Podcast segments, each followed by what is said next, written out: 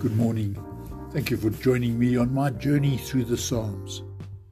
Today we go to Psalm 7, and I'm quoting verse 10 God is my shield.